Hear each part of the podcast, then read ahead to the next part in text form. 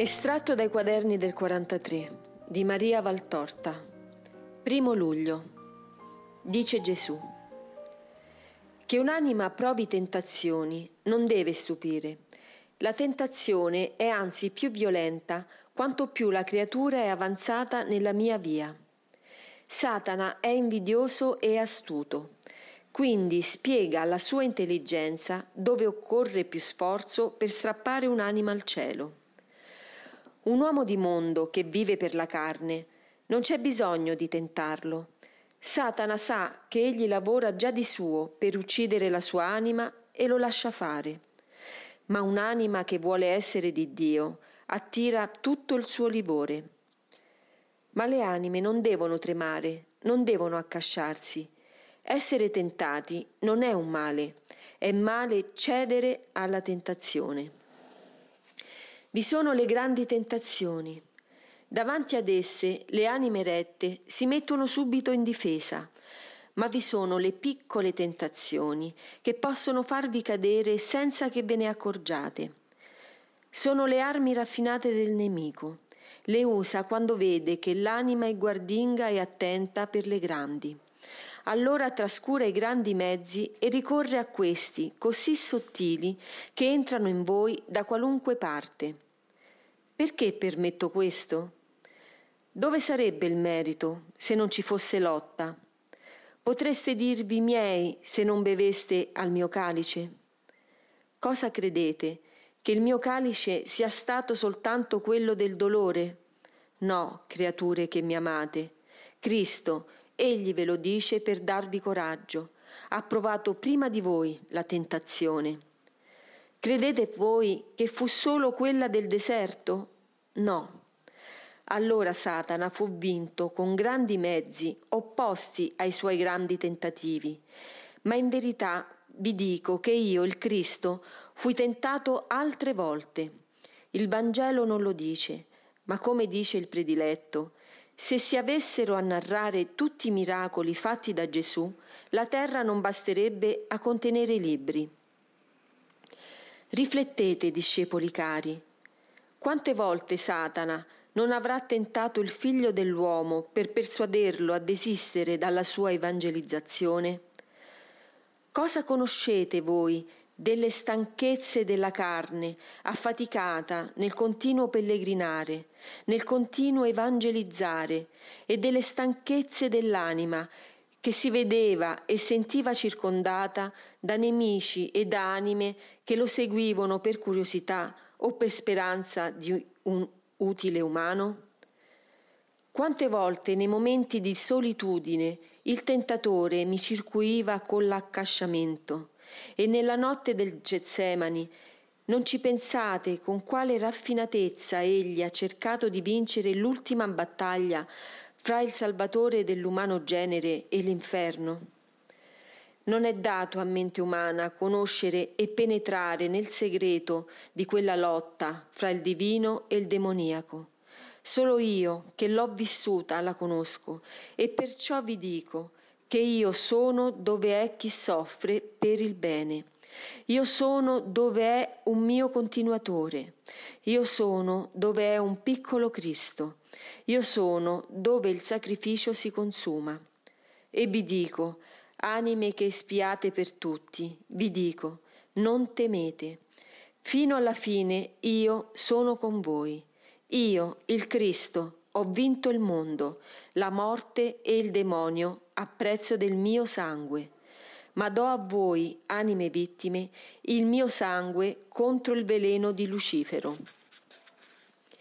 Dice Gesù, alle vostre capacità intellettuali molto limitate, alla vostra spiritualità embrionale non è concesso conoscere il mistero della natura di Dio, ma agli spirituali, fra la massa dei cosiddetti spirituali, il mistero si rende più conoscibile. Agli, agli amanti del Figlio, a coloro che sono veramente segnati del mio sangue, il mistero si svela con maggiore chiarezza, perché il mio sangue è scienza e la mia predilezione è scuola. Oggi è grande festa in cielo, perché tutto il cielo canta oggi il Santus all'agnello, il cui sangue fu versato per la redenzione umana. Tu sei una delle poche, troppo poche creature che venerino il mio sangue come va venerato. Ma coloro che lo venerano, da quando esso fu sparso, Quel sangue parla con parole di vita eterna e di scienza soprasensibile. Se il mio sangue fosse più amato e venerato, più invocato e creduto, molto del male che vi porta all'abisso sarebbe scongiurato. Parlò questo sangue quando ancor non era sotto figura dell'agnello mosaico, sotto il velo delle profetiche parole nel segno del Tau, preservatore. Parlò dopo che fu sparso nella bocca degli apostoli. Grida il suo potere nell'Apocalisse. Invita col suo chiamare dalle bocche dei mistici. Ma non è amato, non è ricordato, non è invocato, non è venerato tante feste alla mia chiesa, ma una festa solennissima per il mio sangue manca e nel mio sangue è la salvezza. Oggi, festa del mio sangue, ti illumino un mistero. Di gloria al Padre, al Figlio, allo Spirito Santo, poiché è di noi che ti voglio parlare alla vostra pesantezza umana sono accorse figure per pensare al Padre e allo Spirito, esseri incorporei di infinita bellezza, ma che voi non concepite coi vostri sensi umani, tanto che difficilmente ad essi vi volgete con tutta la pienezza del pensiero per invocarli come invocate me che pensate come uomo Dio. Non comprendete perciò neppure lontanamente l'incomparabile mistero della nostra Trinità. Per pensare a Dio non bisogna portare paragoni con esseri creati. Dio non si paragona, egli è. Nell'essere c'è tutto, ma l'essere non ha corpo e l'essere eterno non ha corpo. Guarda, Dio è luce. Ecco, l'unica cosa che può ancora rappresentare Dio senza essere in antitesi con la sua spirituale essenza. La luce è, eppure è incorporea. Tu la vedi, ma non la puoi toccare. Essa è. La nostra Trinità è luce un'illimitata luce, sorgente a se stessa, vivente di se stessa, operante in se stessa. L'universo non è tanto grande quanto essa è infinita. La sua essenza empie i cieli, scorre sul creato, domina sugli antri infernali. Non vi penetra, sarebbe finito l'inferno ma li schiaccia col suo rutilare che è beatifico nel cielo, confortatore sulla terra, terrorifico nell'inferno. Tutto è trino in noi, le forme, gli affetti, i poteri.